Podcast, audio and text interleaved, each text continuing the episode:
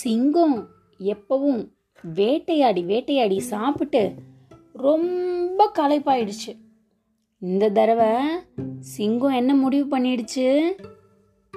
நீ நம்ம எதுக்கு போய் கஷ்டப்பட்டு வேட்டையாடணும்? நம்ம தான் இந்த காட்டுக்கே ராஜாவாச்சே. அதனால நம்ம என்ன பண்ணலாம்? ஒரு ஒரு நாளைக்கு ஒரு ஒரு மிருகத்தை நம்ம வீடு தேடி வர சொல்லி உக்காந்த இடத்துல கால் மேல கால் போட்டுட்டு சாப்பிடலாம் அப்படின்னு யோசனை வந்துருச்சா அந்த சிங்கத்துக்கு.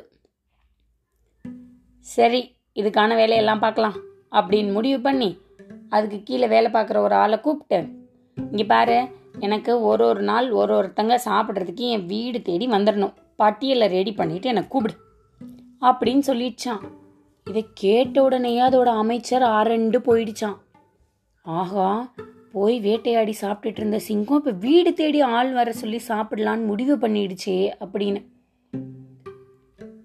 முதல் முதல் எழுதின பேரு முயல் குட்டி பட்டியலை எல்லாத்தையும் மேலே வாசிச்சிட்டாங்க. முத நாள் முயல்வா ரெண்டாவது நாள் மான் மூணாவது நாள் குரங்கு நாலாவது நாள் கரடி இது மாதிரி ஒன்று ஒன்று ஒன்று ஒன்றுனா பேரை கேட்க கேட்க மற்ற மிருகங்களுக்கெல்லாம் என்னடா சிங்கம் இப்படி வேற வேலைய ஆரம்பிச்சிருச்சே அப்படின்னு கவலை ஆயிடுச்சு. ஆனாலும் சிங்கராஜா போட்ட கட்டளையா யார் மீறுறது? அடுத்த நாள் காலையில விடிஞ்சா முயல் குட்டி சாப்பிட போகணும். அது பாவமா பாவமா உட்காந்துருக்கு காட்டுல ஒரு பிரச்சனைனா ஓராயிரம் யோசனை சொல்றதுக்கு தான் நமக்குன்னு ரெடிமேடா ஒருத்தர் இருக்காரே. யார் அவரு? அப்படின்னு கத்துவாரே அவரு. குள்ளநரி அந்த குள்ளநரிகிட்ட போய் பேசாம யோசனை கேட்கலாம். அப்படின்னு முடிவு பண்ண முயல் குள்ளநரிக்கிட்ட போய் நாளைக்கு காலையில் நான் தான் முதல் இறை. என்ன பண்ணலாம்? அப்படின்னு குள்ளநரிகிட்ட யோசனை கேட்டுச்சான். குள்ளநரியும் முயலோட காதுக்குள்ள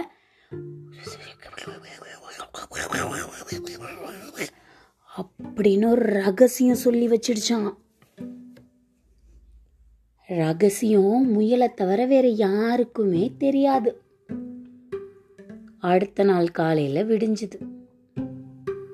முயல் கிளம்பி போது சிங்கத்தோட வீட்டுக்கு இரையாறதுக்கு. என்ன ஒரு சோகம்? நம்மளை தான் சாப்பிட போகுதுன்னு தெரிஞ்சே வீட்டுக்கு போகிறது எவ்வளவு பெரிய கஷ்டம்? ரொம்ப சோகமாக நடந்து போகுது அந்த முயல். அப்படின்னு. சிங்கராஜா கதவை திறந்து வச்சு காத்துட்டு இருக்கிறாரு. என்ன? ரெடியா? சாப்பிடலாமா? அப்படின்னு சத்தமாக கேட்டாராம். இந்த முயல் மெதுவாக சொன்னுச்சான் சிங்கராஜா நான் வரும்போது காட்டுக்குள்ளே வரும்போது ஒரு இடத்துல உங்களை மாதிரியே ஒருத்தரை பார்த்தேன் சிங்கராஜா அப்படின்னு. என்ன சொல்கிற நீ?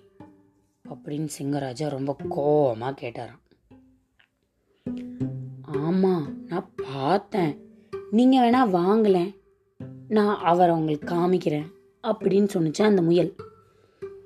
நான் தான் இந்த காட்டுக்கே பெரிய ராஜா.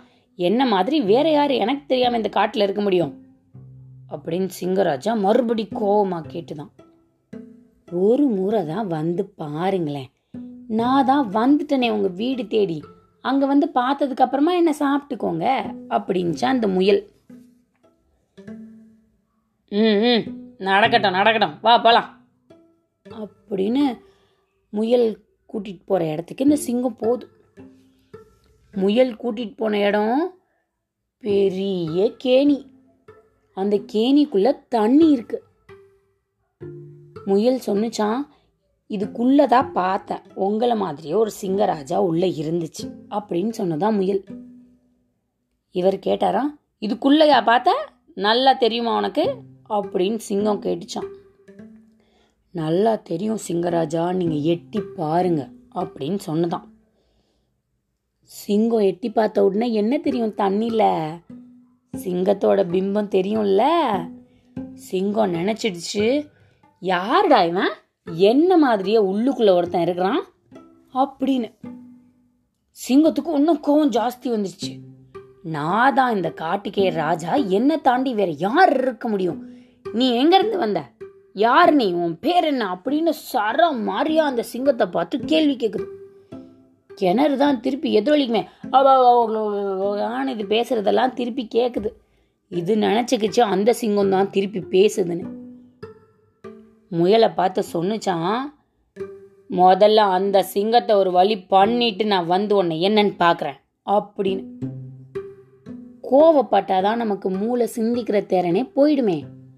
மேலேருந்து கோவமாக இந்த சிங்கம் அந்த சிங்கத்தை போய் சண்டை போடுறேன்னு உள்ளே குதிச்சிடுச்சு. அவ்வளோ பெரிய கிணறு குதிச்ச சிங்கம் அவ்வளோதான். முயல் ரொம்ப சந்தோஷமா அடுத்தது நம்மளை வேட்டையாடுறதுக்கு யாருமே இல்லைன்னு நரிக்கு நன்றி சொல்லிட்டு வீட்டுக்கு போயிடுச்சு. எவ்வளவுதான் தந்திரங்களாக யோசிச்சுட்டு இருந்தாலும் நரிக்கும் சின்ன சருக்கள் இருக்கும்ல அந்த கதையை சின்ன இடைவேளைக்கு அப்புறம் பார்க்கலாம்.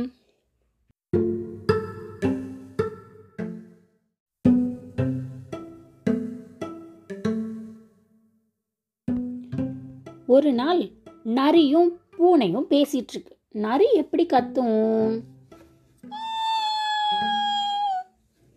ஆ, அது மாதிரி தானே கத்தும். சரி பூனை?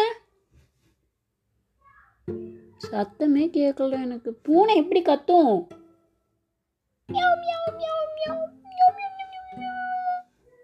ஆ, ஆமா இது மாதிரி தானே கத்தும் ரெண்டும். சரி வாங்க வாங்க கதைக்கு போகலாம். இப்போ பூனையும் நரியும் உட்காந்து பேசிட்டு இருக்கு அப்போ நரிக்கு தான் எப்பயும் ஓராயிரம் தந்திரங்கள் தெரியுமே. நரி ரொம்ப திமிரா.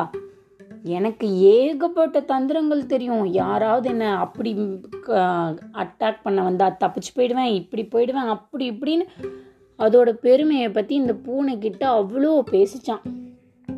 பூனைக்கு ஆஹா நம்ம கிட்ட வந்து உட்காந்து இவன் கதை அளக்குறானே அப்படின்னு நினச்சிட்டு இருந்துதான். அப்போ நரி திடீர்னு கேட்டுச்சான் இப்போ யாராவது உன்னை பிடிச்சி சாப்பிட வந்தால் நீ என்ன பண்ணுவ? அப்படின்னு. பூனை எனக்கு ஒன்றுமே தெரியாது. எனக்கு தெரிஞ்சதெல்லாம் ஒன்றே ஒன்று தான் குடு குடு ஓடியே போயிடுவேன். அப்படின்னு சொன்னிச்சான் பூனை திருப்பி கேட்டுச்சான் நீ என்ன பண்ணுவ? அப்படின்னு நரிக்கிட்ட நரி சொன்னிச்சான் எனக்கு தந்திரத்துக்கா பஞ்சம் எவ்வளவு வச்சிருக்கேன்னு தெரியுமா? நான் அதில் ஏதாவது ஒன்று யோசிச்சு நானும் ஓடி போயிடுவேன் அப்படின்னு சொன்னிச்சான். இவங்க பேசிக்கிட்டு இருக்கும்போதே அங்கே வேட்டைக்கு யாரோ வர சத்தம் கேட்டுருச்சு. வேட்டைக்கு சத்தம் பக்கத்தில் வந்துச்சு. டக்கு டக்கு டக்கு டக்கு டக்கு டக்கு டக்கு டக்கு டக்குன்னு. வர்றது வேற மிருகமா மனுஷங்களா யாருன்னே தெரியல. எப்பவும் போன சொன்னபடி இந்த பூனை அப்படின்னு விட்டது ஓட்டம். குடு குடு குடு குடு குடுன்னு ஓடி பெரிய மரம் ஒன்று இருந்தது. அதில் ஏறி போய் உச்சியில் உட்காந்துடுச்சு இப்போ பூனைக்கு ஒரு ஆர்வம். இந்த குள்ளநரி ஓராயிரம் தந்திரம் வச்சிருக்கேன்னு சொன்னிச்சே. எதை பயன்படுத்த போகுது அப்படின்னு. மரத்தோட உச்சிக்கு ஏறிடுச்சே பூனை.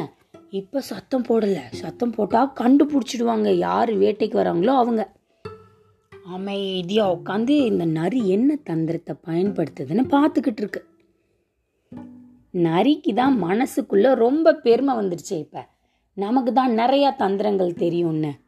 வேட்டையாடுறவனை எப்படி நம்ம கா இங்கேருந்து தப்பிச்சு காப்பாற்றிக்கலான்னு யோசிக்கிறதுக்குள்ளேயே வந்து நரியை பிடிச்சி துவம்சம் பண்ணிட்டாங்க.